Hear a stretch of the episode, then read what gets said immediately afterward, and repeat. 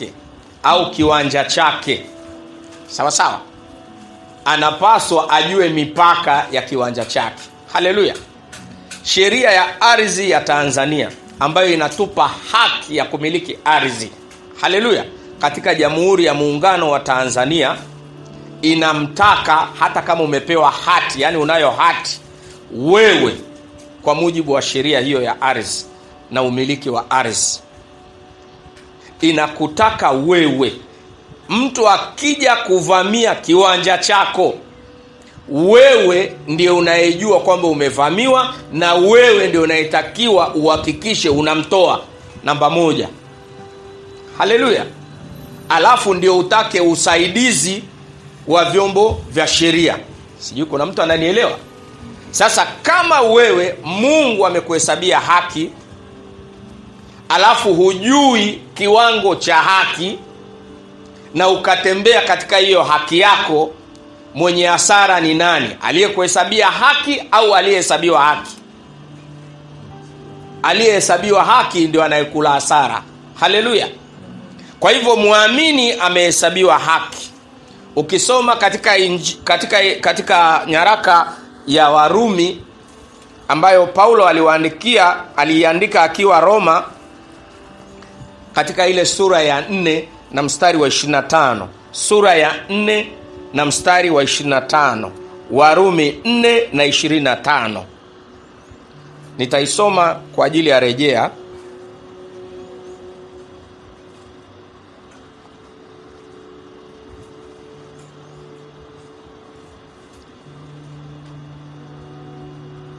Samahani ni warumi tano tisa. Warumi tano tisa. Sawa sawa?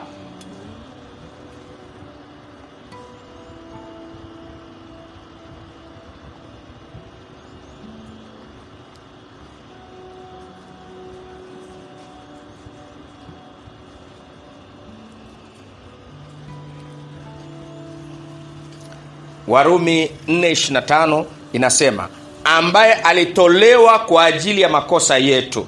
Haleluya ambaye alitolewa kwa ajili ya makosa yetu. Aliyetolewa ni yesu. Yesu alitolewa pale msalabani kwa kibali cha mungu kwamba akafanyike fidia. Haleluya. Haleluya. Sasa hii fidia ikamfanya afe na kufufuliwa ili wewe na mimi tupate haki. Haleluya mstari huu unasema ambaye alitolewa kwa ajili ya makosa yetu na kufufuliwa ili mpate kuhesabiwa haki. Haleluya. Yaani wewe hapo na mimi tumehesabiwa haki. Mstari na mlango wa tano wa hicho kitabu cha warumi ile mstari wa tisa nao unazungumzia habari hizo hizo. Unasema basi zaidi sana tukiisha kuhesabiwa haki katika damu yake ile damu ya yesu iliyomwagika pale msalabani huwa haimwagiki tena. Haleluya. Ilimwagika mara moja tu kwa ajili ya ukombozi wako na wewe kuhesabiwa haki. Ilipokukomboa. Haleluya. Ile damu ya yesu ilikukomboa alafu wakati huo huo on the spot ikageuza ule uovu wako mungu akahesabu kwamba una haki. Haleluya. Hilo ulijue usipolijua hakuna atakayekusaidia kujua hicho. Imetokea na ni mara nyingi sana. Watu wengi kwa sababu ya kutokujua kile kiwango cha haki walichohesabiwa wanateseka katika mwili wa kristo ninaposema katika mwili wa kristo maanake katika kanisa. Haleluya. Ni kweli utafika mbinguni. Ni kweli ukifa leo utaenda kumwona mungu. Lakini maisha utakayoishi yatakuwa na vikwazo na vizingiti vingi kwa sababu hujui kiwango cha haki yako. Hujui mipaka ya kile ulichokiamini. Haleluya yameanzishwa madhehebu mengi sana mengi sana ya walagai haleluya. Na mahali ambapo wanatupata si pengine ni kwa sababu hawa ambao wamemwamini yesu hawa ambao wamemwamini yesu ni kweli wamemwamini lakini ni wajinga kupindukia. Naomba unisikilize usije ukanikoti vibaya kwa sababu ujinga ni kutokuwa na taarifa sahihi za jambo fulani. Haleluya. Mimi hapa si muhandisi. Sawa sawa. Lakini inapofikia kwenye masuala ya uhandisi mimi ni mjinga. Haleluya. Inapofikia kwenye masuala ya udaktari mimi ni mjinga. Haleluya. Kwa hivyo unaweza ukawa mjinga kwenye eneo moja au jingine kulingana na vile ambavyo hauna taarifa sahihi. Haleluya. Sasa hapo ndipo adui anapotumia nafasi hiyo kutubeza na kutusimanga kwa sababu hatujui kiwango na nafasi yetu. Haleluya. Nabii hosea katika ule mlango wa nne na mstari wa sita naomba hebu tuusome kwa sababu wengi wamekuwa wakiusoma kwa kuchapia haleluya sasa naomba tuusome kwa kumaanisha alafu kuna kitu ambacho utakiona. Tuusome tu katika sura ya mwalimu ndipo utakapoelewa. Haleluya unasema hivi watu wangu watu wangu. Hawa watu wangu maana yake ni watu wa mungu watu waliomwamini mungu. Sisi hapa wote tumemwamini mungu sasa anasema hawa watu wangu wanaangamizwa kwa kukosa maarifa. Haleluya. Sasa wengi wanasoma tu haraka haraka wanasoma wanasema watu wangu wanaangamizwa kwa kukosa maarifa. Maarifa yapi? Ya kupanda viazi. Haleluya. Maarifa yapi? Ya biashara. Maarifa yapi? Sasa usom tuendelee. Bii yake inasema kwa kuwa wewe umeyakataa maarifa. Haleluya. Yaani kinachokufanya uangamizwe haleluya si kwa sababu nyingine ni kwa sababu umeyakataa. Haleluya. Ei inasema watu wangu wanaangamizwa kwa kukosa maarifa.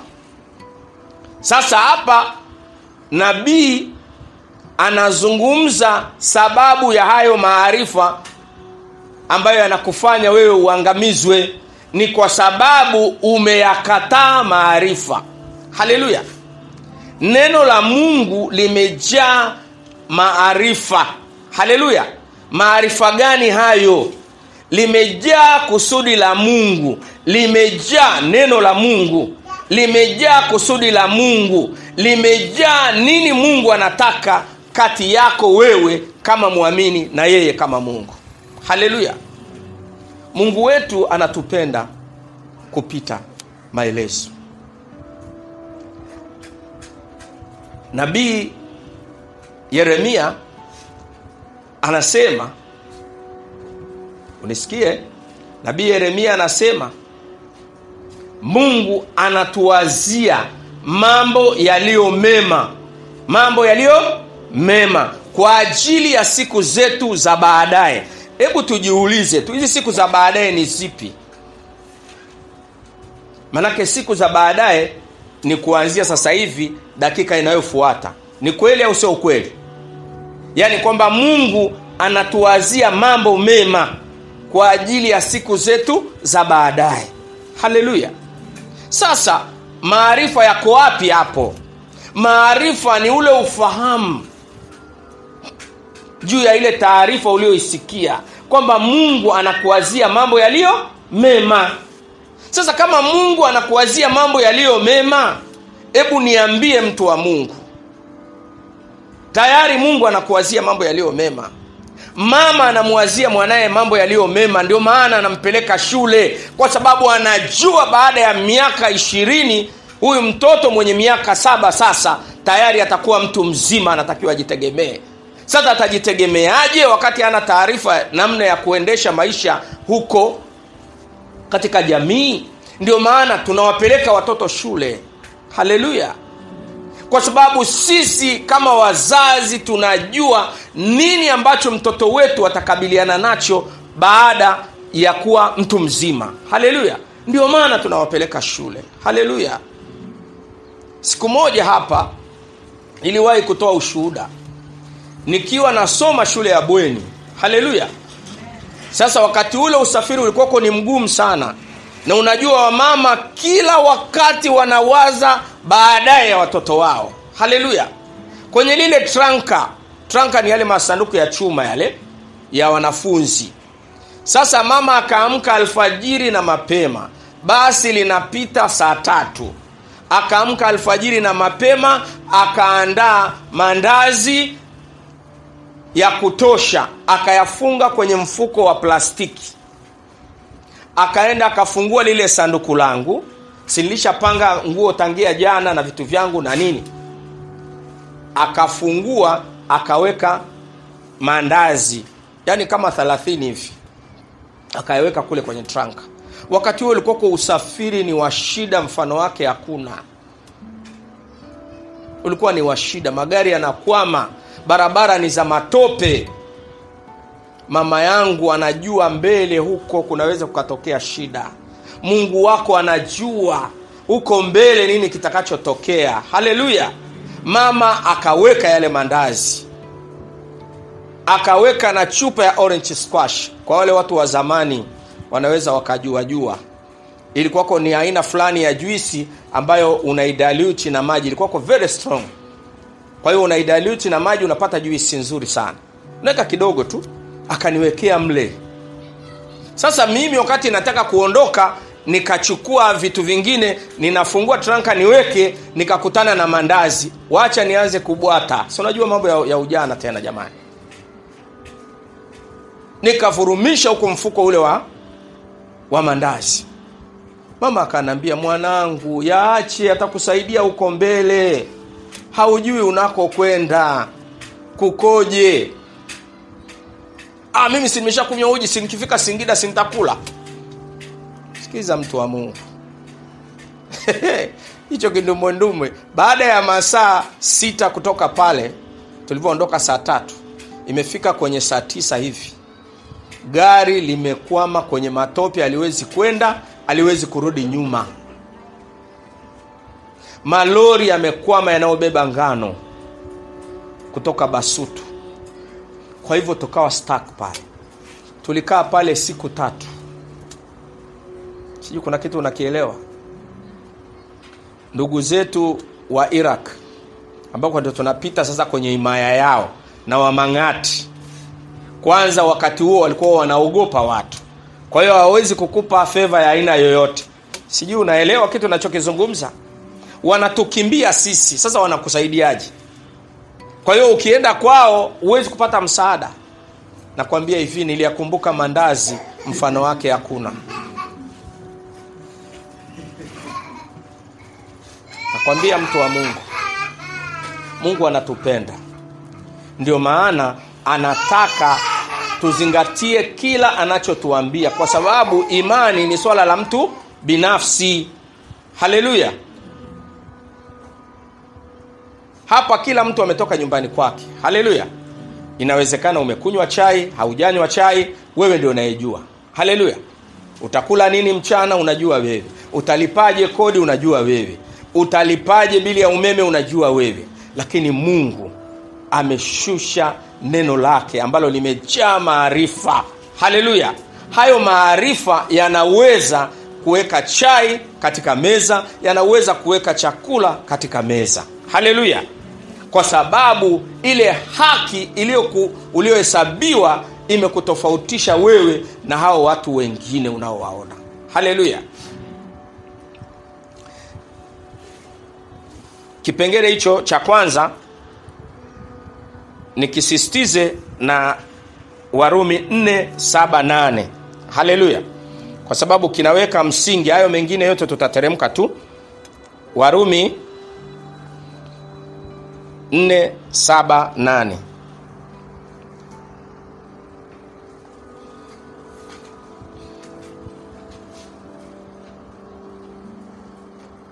heri waliosamehewa makosa yao na waliositiriwa dhambi zao. Heri mtu yule ambaye bwana hamhesabii dhambi. Haleluya. Kitendo chako wewe cha kuhesabiwa haki ni kwa sababu umesamehewa makosa yako. Umesamehewa makosa yako. Sasa kama haujui kwamba umesamehewa makosa yako yaani hauna kosa. Huu mstari huu hii bibilia hii ya suv swahili union version imetohoa imepunguza uzito. Ili neno heri maana yake linatakiwa lisomeke amebarikiwa au wamebarikiwa waliosamehewa makosa yao. Yaani wewe hapo umebarikiwa. Haleluya. Sasa unajua kubarikiwa ni kinyume na laana. Kubarikiwa ni kinyume na dhambi hauwezi ukawa umebarikiwa huku una dhambi haleluya. Kwa mujibu wa neno la mungu sasa ni juu yako kujua hivyo. Haleluya. Sasa kwenye efeso efeso moja saba nayo inazungumza jambo ambalo ni zuri ulijue. Inasema hivi. Nasema katika yeye huyo katika yeye huyo yeye huyo nani? Yeye yesu anasema kwa damu yake. Kwa damu yake yaani kwa damu ya yesu. Tunao ukombozi wetu.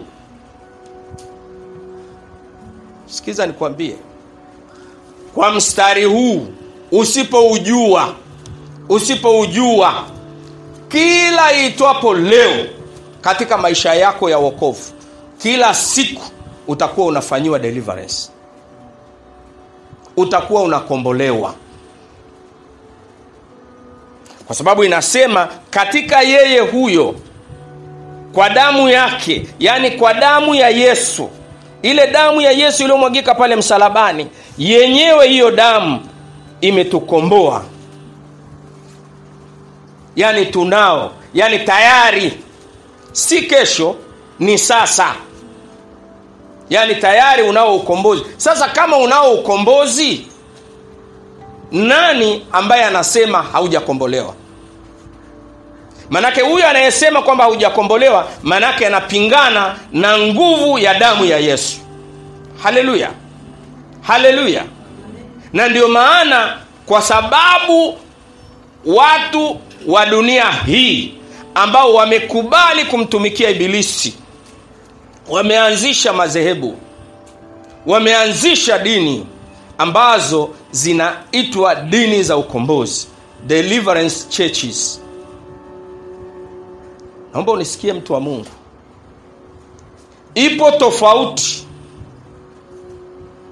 kati ya kuombea mtu ambaye hajajua kuomba. Haleluya! Na kubeza kile ambacho damu ya yesu imekifanya pale msalabani sijui unanielewa? Siko kinyume na sitakaa niwe kinyume na maombezi. Haleluya. Lakini kama elibariki ameokoka ninaombewa kwa sababu sina nguvu ya maombi. Sina maneno ya kutosha ya kumwambia bwana kuhusiana lile ninalopitia. Haleluya. Haleluya kwa hiyo ninahitaji msaada wa watu wa mungu. Nisikilize sasa hapo. Ndio, ndio utaona tofauti yake. Sisi wote hapa kanisani sisi wote tuliomwamini yesu kwa taarifa yako mbele ya macho ya mungu sisi ni makuhani kwa mungu kwa mujibu wa neno la mungu. Haleluya. Haleluya. Sasa kama wewe ni kuhani maana yake unacho kibali cha mungu cha kuomba na kuombea. Haleluya. Sasa sina nguvu ya kuomba kama vile anavyoniombea mchungaji. Sijui unanielewa vizuri tofauti yake. Sasa watu huwa wanachanganya na hapo ndipo wanapopasua waalifu wa injili. Sijui unanielewa vizuri? Wangapi wamenielewa hapo? Asante. Kwa hivyo kama kuhani maana yake huwezi kuomba ukafikia kiwango kile ambacho cha kuugusa moyo wa mungu. Kama mtumishi wa mungu mungu akitupa neema tukafundishana juu ya huduma ya malaika. Sawa sawa? Ndio utafahamu kwamba nini ambacho malaika huwa wanafanya kwa kila mwamini haleluya! Unao malaika wa kutosha. Haleluya kwa hivyo kila unapotamka neno lolote haleluya lolote ndio maana yesu akasema kila neno litakalotoka katika kinywa cha mwanadamu atatoa hesabu. Haleluya. Kwa sababu unapotamka tu na wiki kama mbili hivi mchungaji alifundisha hapa unapotamka tu kama ni jema litatokea jema kama ni ovu litatokea uovu. Sasa kwa nini inatokea hivyo? Ni kwa sababu malaika ndio kazi yao kubeba zile taarifa. Ukizungumza neno ambalo limetoka katika kinywa cha mungu wanalichukua kama substance ya imani ulionayo kwa mungu. Haleluya! Kwa hivyo wanalipeleka sawa sawa. Ukizungumza watoto wa mjini sasa hivi wanasema upoloto sawa sawa wao nao wanaubeba wanampelekea bwana. Kwa hiyo unawekwa kwenye vitabu. Haleluya. Ndio utakuja kutoa hesabu. Kwa hiyo unakuta unapita katika magumu si kwa sababu nyingine ni kwa sababu haujui nafasi yako katika mungu. Kuhani kuhani ambaye ni wewe na mimi. Haleluya. Kama mimi nguvu yangu ya kuomba ni ndogo natafuta nyie makuhani wenzangu tuombe pamoja. Haleluya ndio maana neno la mungu linasema walipo wawili watatu kwa jina langu nami nipo katikati yao. Haleluya. Haleluya. Kwa hiyo usizolewe na upepo. Unaweza ukakimbia hapa. Haleluya. Ukakimbilia mahala fulani ukizani kule yuko mungu. Kumbe umeenda kukutana na beliari. Sijui unanielewa vizuri nachokizungumza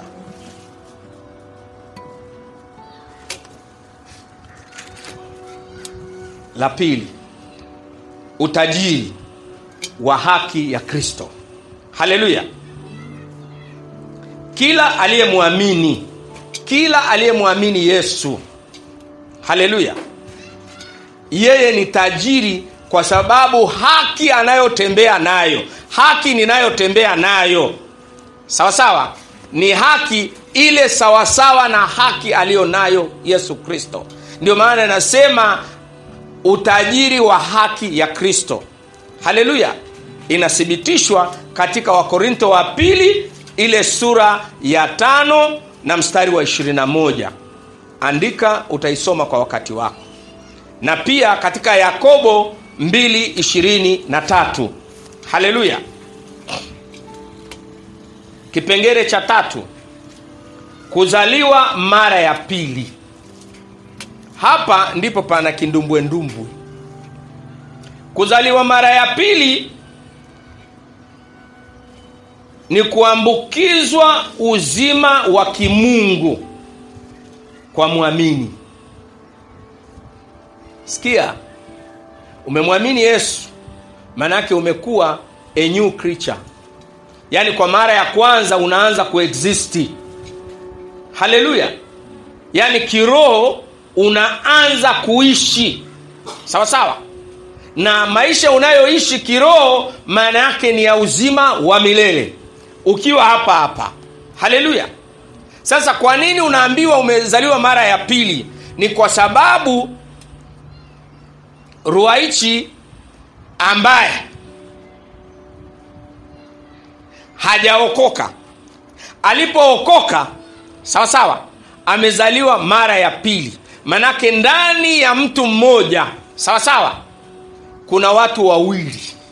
Kuna mtu wa kiroho aliyezaliwa mara ya pili na kuna mtu wa mwilini. Haleluya! Huyu mtu wa kiroho anapaswa aukulie uokovu haleluya! Aendelee kuishi maisha matakatifu. Haleluya! Kwa sababu yeye ni kiumbe kipya tazama ya kale yamepita na sasa yamekuwa mapya. Haleluya! Haleluya! Yohana 3:16 na yohana 3:36 na yohana 10:28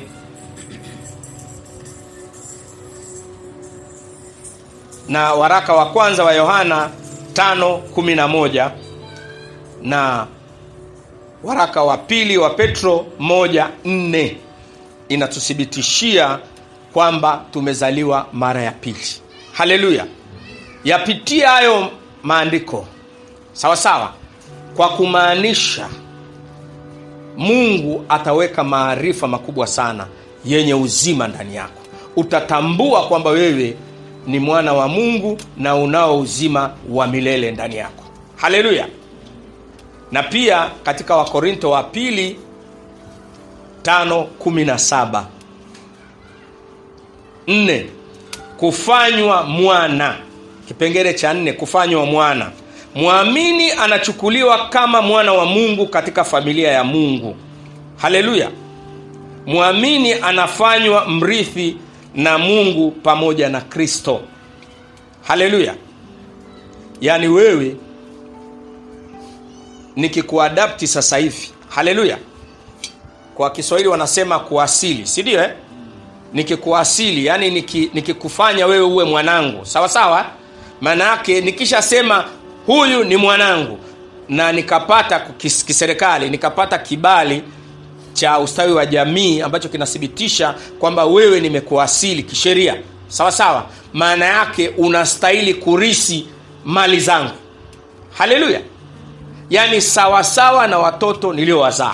Haleluya. Sasa sisi tumerisi pamoja na kristo. Haleluya.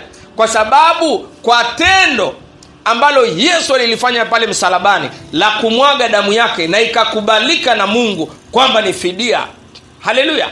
Kitendo hicho sawa sawa kilimpendeza mungu na mungu akatuasili sisi sawa sawa na ametustahilisha haki ya kuwa warisi pamoja na mwanaye yesu. Haleluya. Hii unatakiwa uijue. Usipoijua utapiga sana buti utatikanyaga sana. Haleluya. Kwa hiyo ni vizuri ujue mwana wa mungu unaweza ukajithibitishia mwenyewe kwa kusoma maandiko haya. Warumi 8:16 warumi 8:16 galatia 3:16 na ibrania 2:11 kutiwa muhuri na roho mtakatifu. Hicho ni kipengele cha tano. Kipengele hichi cha tano kinatuthibitishia kwamba kila mmoja aliyemwamini yesu kila mmoja wewe na mimi tunao muhuri. Yaani tunayo alama tunayo chapa ambayo hii chapa inathibitisha kwamba sisi tumeokolewa kwa damu ya yesu. Sisi ni wana wa mungu. Sisi ni warisi pamoja na kristo. Haleluya mwamini anaitwa anatiwa muhuri na roho mtakatifu na ikiwa mtu yeyote hana roho mtakatifu hana roho mtakatifu huyo si wa kristo yesu. Haleluya! Naomba unisikie haya ni masuala ya rohoni. No one can detect. Hakuna hata mmoja ambaye anaweza kuwa na uhakika kwamba shukurani ameokoka au hajaokoka sijui unanielewa vizuri?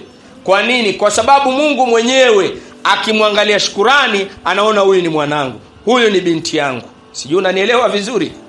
Kwa hivyo unaanza kupata zile huduma za familia ya mungu. Nzuri au mbaya hiyo? Kwa hivyo unapaswa sasa sawa sawa ukae ukijua kwamba wewe unahudumiwa wewe unajaliwa. Haleluya! Hii inathibitishwa na efeso 113 efeso 113 na warumi 89 warumi 89 namba 6 kipengele cha sita. Kuungamanishwa na kristo. Yaani kila mwamini kila mwamini ameungamanishwa ndani ya kristo na kristo naye ameungamanishwa na mungu. Haleluya! Tumeungamanishwa kiroho. Tumeungamanishwa nini? Kiroho. Wewe umeunganishwa na kristo na kristo naye ameungamanishwa na mungu. Haleluya! Ukisoma katika kitabu cha yohana ile sura sura ya, ya kumi na nne yohana kumi na nne ishirini. Inafafanua vizuri kwa sababu ya muda nitaisoma kwa haraka. Nasema siku ile siku ile. Maneno haya yesu alikuwa anayasema kabla ya kwenda msalabani. Haleluya! Kwa hiyo alikuwa anatabiri juu ya hiyo siku. Haleluya! Siku gani? Siku ya wokovu. Haleluya anasema siku ile mtatambua ya kuwa mimi ni ndani ya baba yangu nanyi ndani yangu nami ndani yenu. Bonge la cross union. Yaani wewe uko ndani ya yesu. Haleluya. Alafu yesu yuko ndani ya mungu yaani ndani ya baba. Haleluya. Sasa nakuuliza shetani anakupatia wapi wana wa mungu. Unaposoma bibilia lazima uwe na utafakari wa rohoni. Haleluya. Yesu anasema siku ile mtatambua ya kuwa yeye yesu yuko ndani ya baba alafu wewe na mimi tuko ndani yake. Haleluya. Sasa kama ukijua hilo ukijua hilo utakuwa na uwezo mkubwa sana wa kudili na shetani kama kiumbe dhaifu kama kiumbe kilichoko chini ya unyayo wako. Haleluya! Hautadili naye kama moja ya nguvu. Haleluya! Pia unaweza ukasoma katika warumi 611 na warumi 81 na wakorinto wa pili 517 ile tulishaisema pia na efeso 213 kolosai 211 hadi 13 kitabu cha wakolosai sura ya pili mstari wa 11 hadi wa 13 na galatia 3 27 na waraka wa kwanza wa yohana ile sura ya 4 mstari wa 13 inatuthibitishia ya kwamba bado mwamini akishajua kwamba ameungamanishwa na kristo bado huyo mwamini anabaki na ile status yake kama mwamini haleluya! Unatembea katika ulimwengu huu ukijua wewe ni mwana wa mungu. Kama usipojua kwamba wewe ni mwana wa mungu nataka nikuambie utapelekwa mchaka mchaka isivyo kawaida haleluya ubatizo katika mwili wake. Yaani kila aliyemwamini yesu amebatizwa katika mwili wake yesu. Haleluya mwamini amebatizwa katika mwili wa kristo.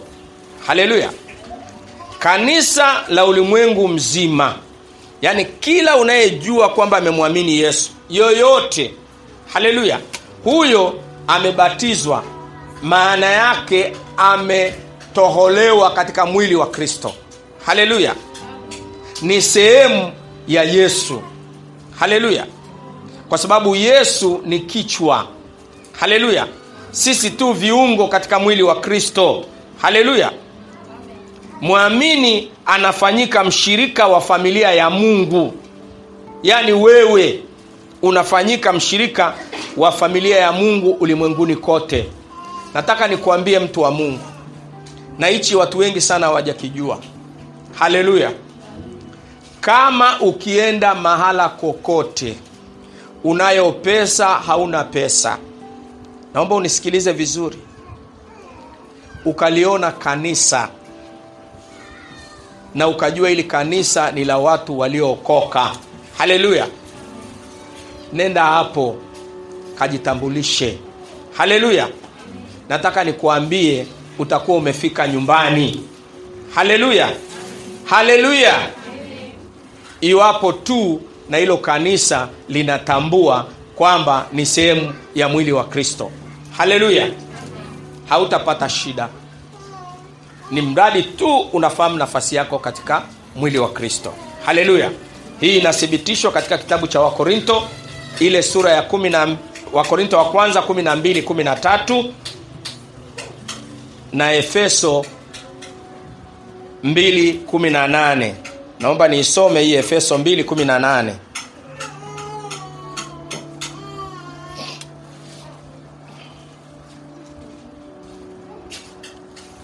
kwa maana kwa yeye sisi sote tumepata njia ya kumkaribia baba katika roho moja haleluya haleluya nataka nikuambie hivi. Siku ya kwanza nilipokuja hapa. Haleluya hakuna mtu yeyote aliniambia karibu. Uh-uh. sijui unanielewa vizuri? Nilikuja nikakaa pale nyuma pale. Tukaabudu tukamaliza nikaondoka zangu kaenda nyumbani. Sawa sawa tulikuwa tunasalimianaga hapo nje. Si ndio? Siku ingine nikaja jumapili iliyofuata nikakaa hapo nje hapo nyuma nikasali tukamaliza ibada nikaondoka. Sijasalimiana yani sija hakuna hata mtu aliniambia karibu sana. Hayupo. Sijui unanielewa vizuri. Siku ya tatu nimekuja. Tukasalimiana sasa na mchungaji haleluya nikaondoka. Nikamwambia mi nakaa hapo. Sawa sawa. Basi. Sasa nataka nikuambie nini kilichokuwa kinanifanya ninaendelea kuja. Haleluya yaani nataka sasa ukielewe ni hivi. Mahala ambapo wako watu wa mungu watu wa, ya, wa namna yako utasikia moyo wako unapata utulivu unapata amani haleluya. Haleluya. Ndicho hichi nachokwambia ubatizo katika mwili wa kristo. Hichi kipengele chenyewe ni somo kubwa. Haleluya. Mungu akitupa neema huko mbele tutakuja kujifunza. Nataka nikwambie you are a great man. Wewe ni mtu mkuu. Ukielewa hichi kipengele ni vigumu sana. Ni vigumu sana mtu wa mungu ambaye anaelewa kuteswa na ibilisi. Hebu niambie kama wewe ni mshirika wa mateso ya yesu sijui una, unanielewa vizuri eh? niambie shetani anakugusia wapi? Shetani anaweza kumgusa yesu? Hawezi. Sasa hii ni swala la wewe kujua. Ndio maana ukiona unapata ajali huwa unapiga kelele unasema yesu nisaidie au yesu niokoe. Alafu unashangaa umeokoka. Yaani umeokoka na lile janga. Sawa sawa? Huwa unaanzaga kusema kwamba tuimbe kwaya eh? uh-uh. unatamka kwa sababu wanakuwako wako kazini. Nimekwambia huduma ya malaika inafanya kazi fasta kuliko mfano wake. Haleluya! Kwa hiyo inakufanyia kazi kwa sababu neno la mungu linasema kila atakayeliitia jina la bwana ataokoka. Na ndio maana unakuwa wip na hiyo ajali. Unaondolewa fasta kama ni magari yanagongana mpaka yanakuwa nyapi nyapi lakini wewe wanashangaa unajikung'uta tu. Unasema jamani miwani yangu iko wapi? Unavaa miwani yako. Umeshaelewa? Watu wanashangaa. Kumbe wewe umetimiza neno la mungu. Haleluya wewe unajua nafasi yako katika mwili wa kristo. Haleluya. Kipengele cha nane. Huanzisha mchakato wa utakaso. Haleluya. Yaani mara unapookoka sawa sawa mara unapookoka unaanzisha mchakato wa utakaso. Naomba sasa hapa tusikilizane vizuri ili kusudi upate kitu haleluya. Utakaso ni mchakato unaoendelea wa kutengwa kwa mwamini haleluya. Wa kutengwa kwa mwamini na ulimwengu. Haleluya. Ni hivi. Ndio maana unashangaa mtu ambaye alikuwako ni jambazi wa bunduki. Haleluya. Anapomwamini yesu anaanza mchakato wa kutengwa na ulimwengu. Huu mchakato unafanyika kwa neno la mungu analolisikia siku kwa siku. Haleluya! Haleluya! Kwa sababu lile neno la mungu ndilo linalokutenga. Haleluya! Neno utakaso kwa mujibu wa, wa, wa bibilia ambayo ndio ili, hizi bibilia zote bibilia ya, ya, ya, ya, ya, ya kigiriki ambayo iliandikwa inasema ni set apart. Sawa sawa? Yaani ni kutengwa yaani unaondolewa hapo unawekwa hapa. Haleluya! Alafu una unaendelea unaendelea kusikia kesho utasikia jumatano utasikia eh, jumatatu kwa wamama unasikia jumatano unasikia. Unasikia nini? Si unasikia neno la mungu? Linaanza kukutenga lenyewe. Sawa sawa? Ijumaa unasikia jumapili unasikia ukiwa kwenye kuimba hapa unajiuko kwenye mazoezi ya kwaya unasikia neno la mungu. Haleluya nyumbani kwako kama mna tabia ya kusoma bibilia unaendelea kusikia neno la mungu. Neno la mungu linaanza kukufanyia utakaso. Haleluya!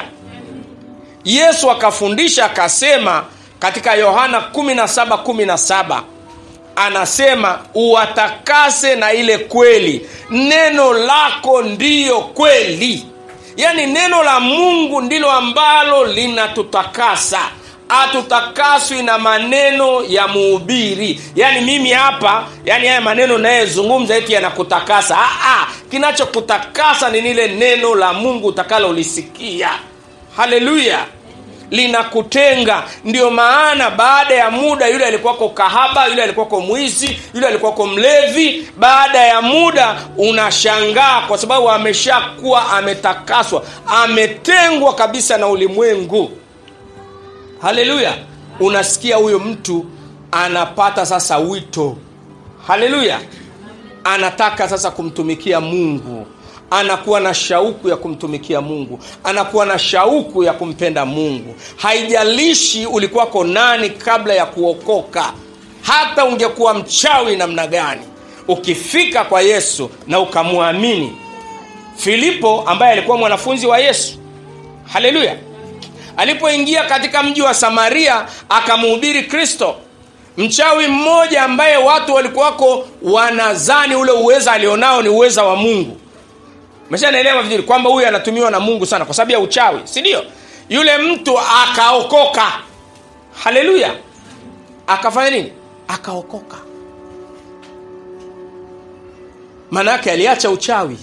Sasa kwa sababu ya spidi yake ya kutaka aweze kutumika haraka haraka kabla hajasikia neno la mungu. Petro aliposikia kwamba filipo amefanya shughuli kule ya nguvu akaamua kwenda samaria kwa ajili ya kwenda kuwawekea mkono ili waweze kujazwa na roho mtakatifu. Sawa sawa? Yule mchawi si unajua wachawi bado wanatamaa kwa sababu bado hajatengwa hajafanyiwa utakaso na neno la mungu. Yaani angekuwa ameshasikia akasikia akasikia. Kwa sababu filipo alikuwa kwa mwinjilisti. Haleluya na wainjilisti wana wanahubiri alafu wanaondoka zao. Sawa sawa. Sasa na kwa sababu ulikuwa ndo mwanzo wa kanisa kwa hivyo yule mchawi akawa haja- hajapata maneno ya kutosha ya mungu. Sawa sawa. Petro alipokuja akasikia tena maneno yale alafu akawawekea mkono akaangalia watu wamejazwa. Sawa sawa. Akaenda akamfuata petro pembeni. Sindio akamwambia na mimi nahitaji hiyo nguvu. Mnaelewa anataka ampe pesa petro akamwambia upotelee mbali. Mbona kwa sababu umejaa uovu. Twa mungu. Neno la mungu linaweza kututakasa. Katika kitabu cha petro waraka wa kwanza wa petro ile moja kumi na sita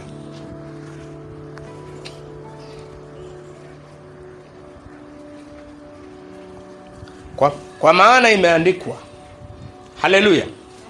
Kwa maana imeandikwa mtakuwa watakatifu kwa kuwa mimi ni mtakatifu. Haleluya. Yaani haya ni maneno mungu kupitia roho mtakatifu anazungumza na kanisa kwa kuliandikia. Kwamba kila aliyemwamini yesu ataendelea kuwa mtakatifu sawa sawa. Kwa sababu mungu ni mtakatifu. Haleluya. Sasa huu utakatifu maanake kila itwapo leo unatakaswa. Haleluya. Sasa ukitakaswa maana yake unaweza ukawa tena ni adui wa mungu kwenye eneo hilo. Hapana. Hapana. Haleluya. Sasa wengi wanaingia kwenye mtego wa ibilisi. Haleluya na unapotakaswa neema inazidi kuwa nyingi. Haleluya. Unapata kiwango cha juu sana cha neema. Haleluya. Ukisoma warumi kitabu cha warumi ile sura ya tano. Warumi sura ya tano na mstari ule wa kwanza na wa pili. Anasema basi tukiisha kuhesabiwa haki itokayo katika imani na muwe na amani kwa mungu kwa njia ya bwana wetu yesu kristo ambaye kwa yeye tumepata kwa njia ya imani kuifikia neema hii ambayo mnasimama ndani yake na kufurahi katika tumaini la utukufu wa mungu. Haleluya! Nataka nikuambie mtu wa mungu ninayo maneno mengi sana ya kukuambia kuhusiana na huyu mungu tunayemwamini. Haleluya! Lakini itoshe kukuambia ya kwamba wewe ni mwana wa mungu. Haleluya. Tambua hivyo na shika hivyo. Usitoke katika eneo hilo. Kwa nini ninakuambia usitoke katika eneo hilo? Ni kwa sababu huo ndio urisi wako. Waamini wengi wanateswa kwa mengi. Ni kwa sababu hawajajua kwamba wao tayari ni sehemu ya familia ya mungu wao ni sehemu ya ufalme wa mungu. Mtumishi wa mungu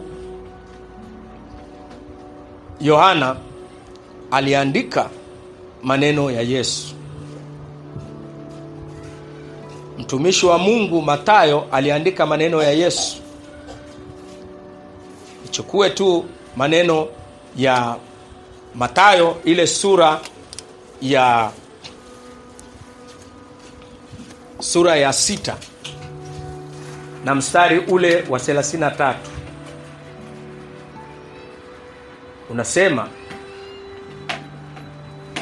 ufalme wa mungu ni jambo kuu kuliko vile ambavyo tunavyofikiria.